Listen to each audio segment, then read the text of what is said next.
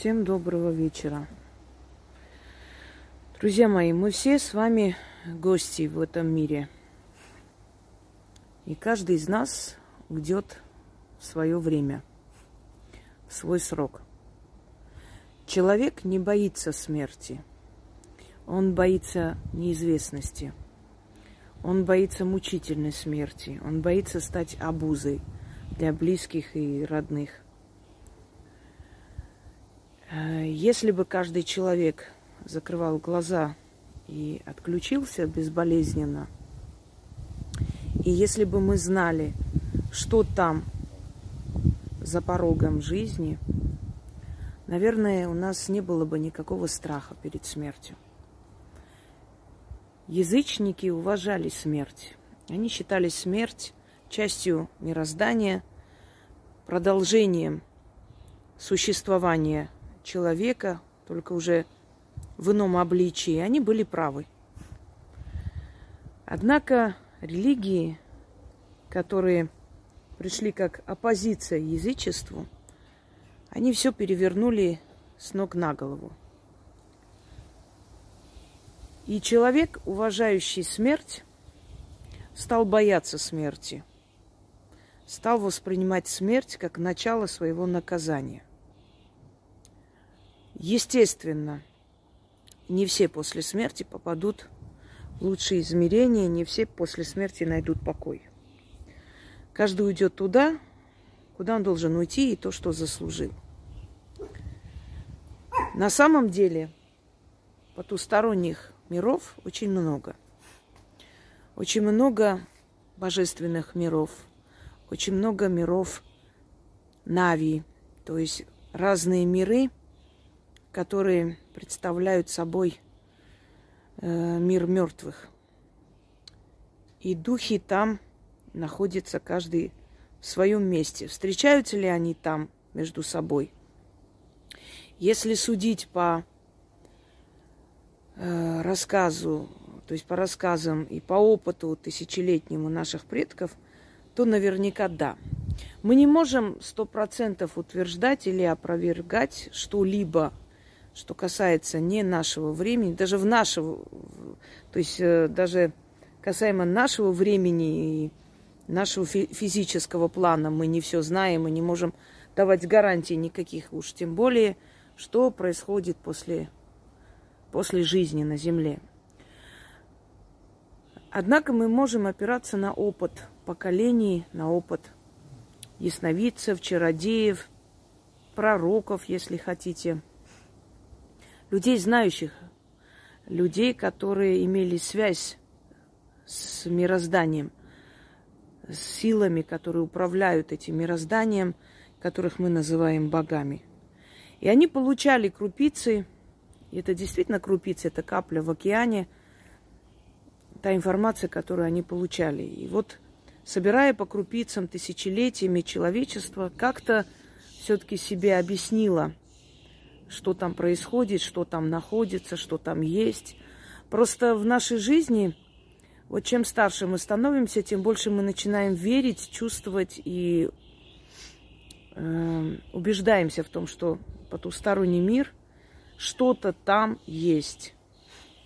Почему-то всем кажется, что молодежь, она более такая склонная верить в это все, а взрослый ты человек, вот ты взрослый человек, а веришь там всякому, да, мы слышим иногда. Наоборот, взрослый человек, человек опытный, который прошел в жизни очень много трудностей и который оказывался на грани жизни и смерти, как Жуков сказал, на войне неверующих не бывает, он начинает понимать, что есть там что-то, нечто. И вот тем более люди, которые проходят войну, то есть люди, которые смотрели в глаза смерти, видели гибель своих близких и друзей, они чувствуют, что вот в этот момент их кто-то спас. Может, начитанный перед этим заговор, может, мольба и помощь и просьба матери, может, потому что их время не пришло. Так вот, Чем старше мы становимся, тем больше нам раскрывается мир духов. Но мы уже чувствуем этот мир не как в детстве, потому что нам потусторонний мир раскрывается 2 раза.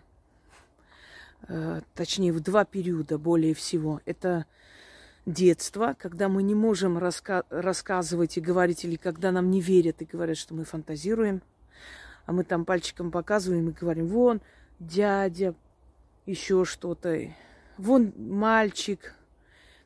Вот у меня в детстве была какая-то подружка, говорят, что я игралась. То ли Ида ее называла, то ли Ита. Что-то в этом роде. Все дружно смеялись.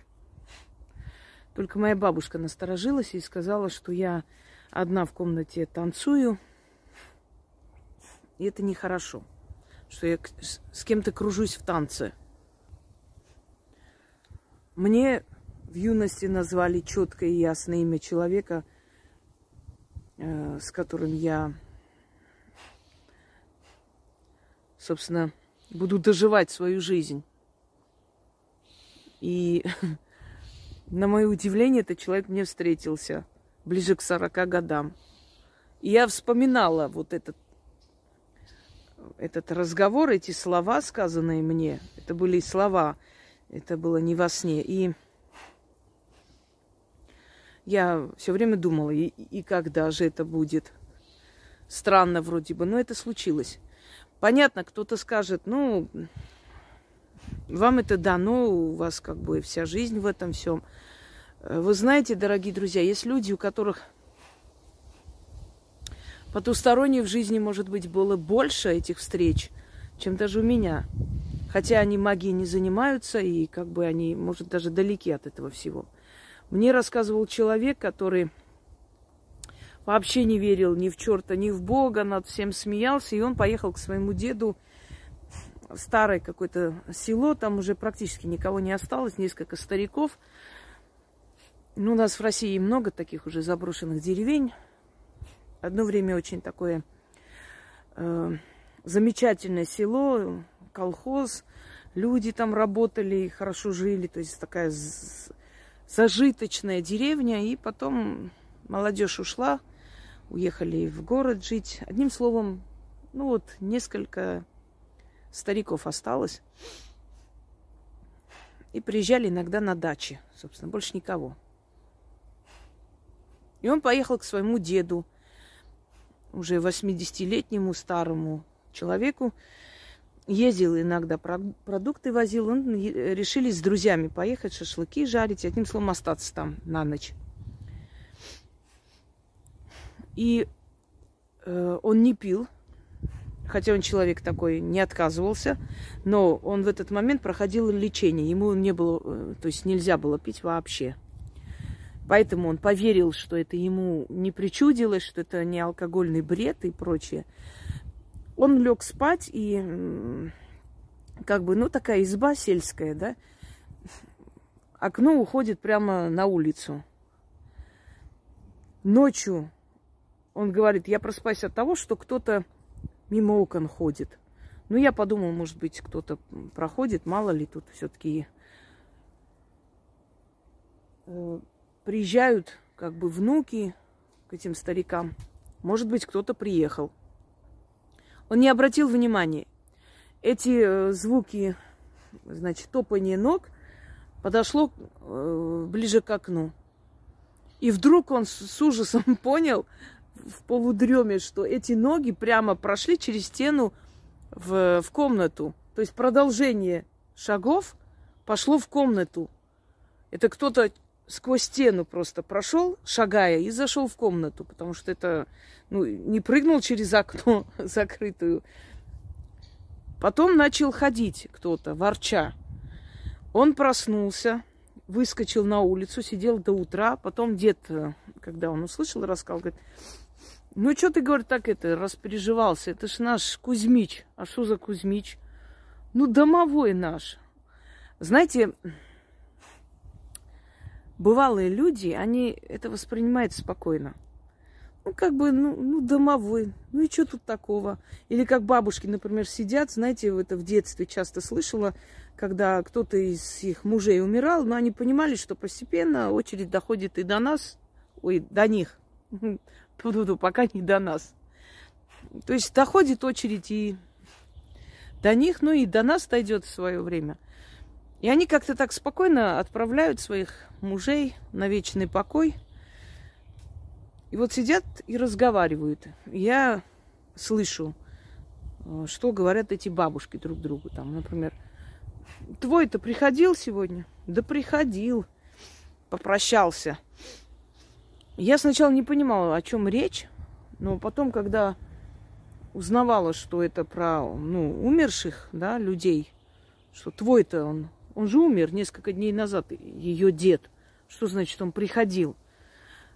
Потом я поняла, когда выросла, что,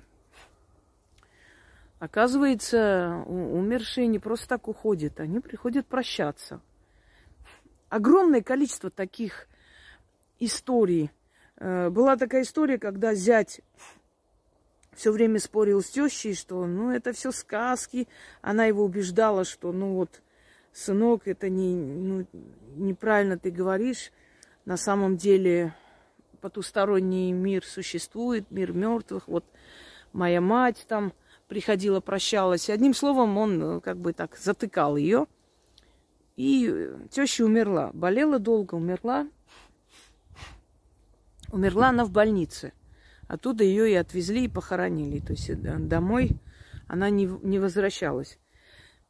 И посреди ночи дочь слышит, как муж пошел к двери и с кем-то разговаривает. Причем она слышит только его голос. Он сказал: нет, возвращайся и спи спокойно. У нас все хорошо. И вернулся назад. И она говорит, я смотрю на его лицо, у него бледное лицо, как будто он привидение. И на вопрос, кто это был, муж ответил: мать приходила. И они вот зажгли, то есть, свет, и до утра сидели, не могли уснуть от страха, от потрясения. А приходила она, стучалась, он подошел, она спросила его имя, она сказала: сынок, это ты? И поняв, кто это говорит, зять ответил: да, это я. Ты чего пришла? Она говорит: пришла посмотреть, как у вас там, я сильно волнуюсь. Открой дверь. И он сказал: нет, не открою. Все у нас хорошо. Иди, вернись назад и спокойно спи. И ушел. То есть отвернулся от двери и пришел домой. То есть это не снилось человеку. Это он пошел, поговорил, сказал. А сколько было таких случаев, когда звонок, например, в домофон, и оттуда голос умершего человека. У моей бабушки была сноха, то есть жена брата, Лиза, Елизавета. Она осталась одна, сыновья уехали, муж давно умер. И у них дом был в таком месте, ну, там рядом еще один дом, причем ее заловки. Но они в таком, на краю села жили, недалеко от нас, но в таком месте, знаете, прям лес уже начинается, сразу после лес, там горы, река шумит, то есть вот прям на природе, можно сказать. А в этих местах духи особенно активны, где лес, где природа. И она мне рассказывала, я помню, я была маленькая, и она говорила, что каждую ночь мертвые начали ее звать. Лиза, выходи. И она говорит, что я там им говорю. Ну, в общем, сквернословит она, посылает их. И не выхожу, нельзя выходить. И она нас учила, нельзя выходить. Если они вас зовут, никогда не выходите, нельзя выходить. Потом много раз слышала, когда мой дед, мамин отец, чуть не заблудился в лесу, потому что слышал плач ребенка. Начал идти на этот плач. Потом плач раздался в другом. Одним словом, он очнулся практически у болота И вот чудо его спасло. И он вернулся назад, очень долго брел там, искал дорогу. А потом, когда он практически, ну, уже вышел на тропу, он услышал такой дикий хохот женщины. И такой противный голос, как он сказал, такой мерзкий противный голос какой-то бабы, которая начала вот просто истерично смеяться. То есть огромное количество историй людей, которые были, ну, в своем уме, адекватные люди, им незачем было прийти и сочинять, потому что по виду человека видно, что он увидел. У человека бледное, ужасающее лицо. Некоторые теряют способность говорить. Некоторые немеют навечно, чтобы не суметь, не объяснить. Вот я расскажу, я думаю, что он будет не против. У моего благоверного в детстве, ну, в подростковом возрасте они на велосипедах поехали купаться. И проезжая, это Саратовская область, и проезжая, значит, дорогу какую-то рядом с лесом, из леса выскочила некто рогатый и промчалась возле велосипедов. Их другу стало плохо, он чуть не столкнулся с ним. Это был человек рогатый. Ну, то есть, естественно, его нарекли чертом. И один из их друзей упал в обморок, а потом очень долго не мог разговаривать. С большим трудом развязался язык, он вернулся к жизни. И таких историй миллионы. За века, тысячелетия люди об этом писали, говорили, оставляли очерки, воспоминания. Поэтому, да, потусторонний мир постепенно открывает свои тайны. Но 100% мы не можем знать, что там. Когда в некоторых книгах я читаю, когда говорят, вот если вот такой-то явился, там, это дух, это ваш предок, еще кто-нибудь, знаете, такое ощущение, как будто человек сам был там, вернулся и рассказывает. Даже те люди, которые были между мирями, да, то есть это межу, вот, пересекли вот эту вот границу жизни и смерти, даже они не видели все. Им показали то, что нужно, какой-то кусочек, что-нибудь. Чаще всего это бывает, когда дед, бабушка сажает на лифт и поднимает, и говорит: все, езжай, тебе здесь не место, ты рано пришел. Или выгоняют, могут вышвырнуть. Когда предки пируют, и причем такое видение часто бывает, когда у человек впадает в кому. Он видит своих бабушек, дедушек, еще кого-то незнакомого, но, скорее всего, духи его рода.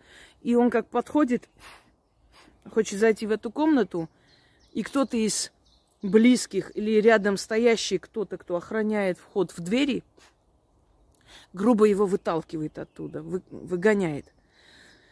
То есть не дают прийти, потому что время не пришло. Одним словом, мы можем только опираться на опыт людей. Еще какая-то часть информации раскрывается людям, которым дано видеть мир потусторонний, у которых большой опыт общения с мертвым миром, настоящее общение, которые могут видеть судьбы людей, которые могут получать информацию извне. Эти люди отчасти дополняют вот этот вот, скажем так, пробел знаний. Но что там и как там, мы узнаем окончательно, когда мы уйдем с этого мира. До этого нам дадут 2-3% из 100, что там происходит. Но поскольку смерть – это продолжение жизни. И поскольку религии стали стращать человека смертью и послесмертной, то есть смертным существованием, для того, чтобы контролировать, пугая адом и всякими мучениями, то человек боится касаться этого вопроса категорически. Он боится слова «смерть». Человек уходит избегают о нем говорить дома. Заметили? Погибшие. Избегают вообще о нем говорить. Ну, отчасти, да, может быть, причинит боль родным, близким. Но такое ощущение, как будто жизнь человека ничего и не значила на этой земле. Вот он пришел, он жил, он ушел, и о нем не говорят, о нем не упоминается, его вещи нигде не показывают, ничего. А ведь должно быть наоборот. О человеке должны говорить, рассказывать, вспоминать какие-то приятные моменты из жизни, вместе проведенные, чтобы этот человек был в памяти людей жив, а не наоборот. Мы избегаем, потому что тема смерти для нас страшна. И для того, чтобы смерть была перед глазами человека, вместо кремации теперь начали хоронить. А хоронить не очень хорошо, потому что душа человека уходит тогда, когда от его тела ничего не осталось, кроме костей, наверное, да, вот. Пока от его тела что-то осталось, какая-то частица, его душа привязана к земле. Дело в том, что религия, она приземленная вещь на физическом уровне. Это деньги, власть, контроль над толпой. А вера, она выше, чем религия. То есть вера, она намного возвышенное нечто. Как-нибудь можете открыть и посмотреть. Религиозность и вера. В чем разница? Поэтому те, которые в религии, они приземляют души, привязывают к этой земле, и дальше заставляют служить этому эгрегору, потому что он находится здесь. Он мечется, ему нужно какое-то питание, ему нужна сила, ему нужна энергия. Где энергия? Где толпотворение? Возле церкви, возле могил. Вот там находятся они, вот там бродят эти души, пока не уйдут, пока от их тела не останется уже, то есть ничего, тогда они уйдут. А когда огонь, огонь очищающая стихия, и огонь сразу же освобождает душу. Тела нет, тело уничтожено, душа выходит на свободу. Понимаете? Поэтому религиям удобнее привязывать душу к земле здесь, чтобы они все время снились, чтобы родные и близкие плакали, переживали, шли, заказывали какие-то поминальные службы, денежки носили. То есть они заставляют души работать во благо им. Но по закону мироздания, естественно, душа освобождается, как только от тела ничего не остается. Я потом скажу об этом ритуале, но есть этот ритуал, и я, конечно, подарю людям, чтобы освободить душу человека сразу же. Но об этом давайте потом, потому что это не для всех и не в общем доступе, и об этом надо подробно рассказывать ближе к тому событию, когда этот ритуал выйдет. Теперь... Очень много мной рассказано и показано, и снято видеороликов, лекций, ответ, вопрос, прямых эфиров, потусторонняя жизнь, жизнь загробная, жизнь и смерть, мир духов, похоронные традиции, все о душе, ну очень много. И я там... Очень подробно и очень многие вопросы раскрыла, поэтому я хочу попросить тех, кто хочет что-то узнать об этом, откройте эти лекции, смотрите, там ответы на все ваши вопросы о мире духов, о жизни после смерти и прочее. Но остаются в любом случае очень много нераскрытых вопросов. Или, может быть, вы не нашли ответ, может, не нашли эту лекцию, не увидели, может, у вас есть еще вопросы. Задавайте эти вопросы под роликом. Если получится, мы прямой эфир проведем. Если не получится, я еще не знаю, Яна должна освободиться, у нее там дела. Мы сейчас просто книгу готовим, поэтому немного так загруженной. Вот эти вопросы не ей лично, а здесь напишите. Если сегодня наберется достаточное количество, я сниму прямой эфир. Потом, может быть, иногда буду заходить, смотреть, там новые вопросы и еще поснимаю.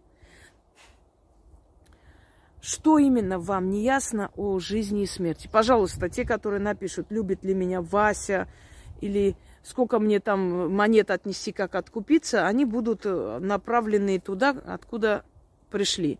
Потому что, когда я прошу четко, конкретно об этой тематике вопрос задавать, значит, я настроена именно на эту тему раскрыть, да, дальше объяснить вам. Хотя, честно, вот куда уж более объяснено, там сотни тысяч вопросов за эти годы было затронуто и раскрыто. Реально сотни тысяч. Я понимаю, почему мои работы забираются и все. И я сегодня прочитала комментарии нашей зрительницы о том, что только я вот магию раскрыла как некую доктрину и просто представила ее в таком виде, в котором она должна быть. То есть ее как учение просто я раскрыла. Поэтому, естественно, что эти все термины, это все очень лакомый кусок для данных товарищей. Понимаете, они нигде больше это не найдут. Вот в чем вопрос-то. Поэтому будут брать у меня. Но что теперь делать? Как там сказано, волков боятся в лес не ходить. То есть, ну, если они должны красть, мне вообще ничего не дать этому миру, ну, не пойдет так. Не пойдет.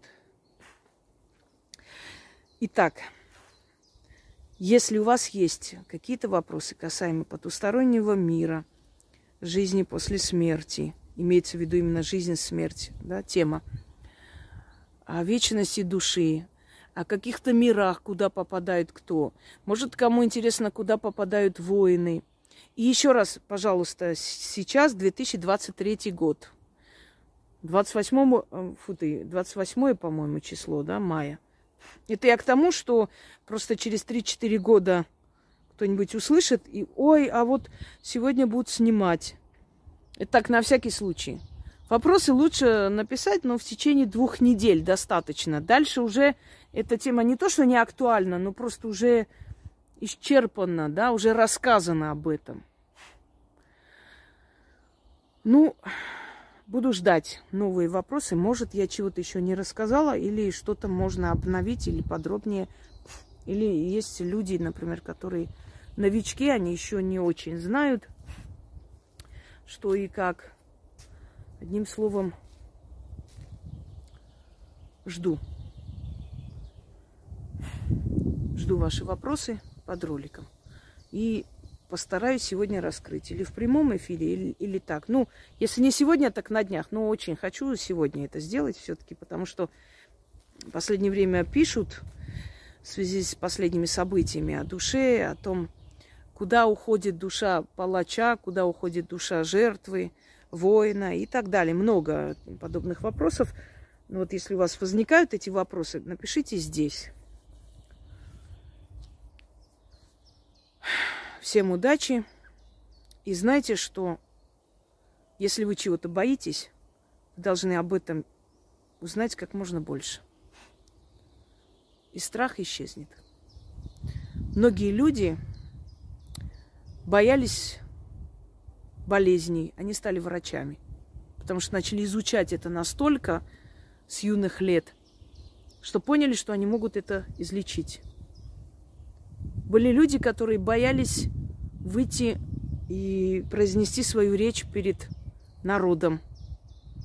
И чтобы преодолеть этот страх, они отточили свое ораторское мастерство и начали выходить. И настолько они вникли, что оказалось, это их профессия. Они стали ораторами. Некоторые люди настолько боялись суда и следствия, что начали изучать юриспруденцию и стали юристами. Мы зачастую выбираем ту профессию, чего боимся. Я тоже боялась колдовства, ведовства. Я не понимала, что со мной происходит, что это за видение, что это за вещи, которые я говорю и происходят. И чтобы этот страх ушел, я начала изучать как можно больше, чтобы понять саму себя. почему мне это дано и как мне этим управлять. И в итоге я стала профессионалом этого дела, понимаете? Если вы чего-то боитесь, постарайтесь узнать об этом как можно больше. Боитесь смерти, узнайте о смерти, что это такое, как она придет, стоит ли ее бояться, куда вы можете попасть, по каким делам вас будут там судить.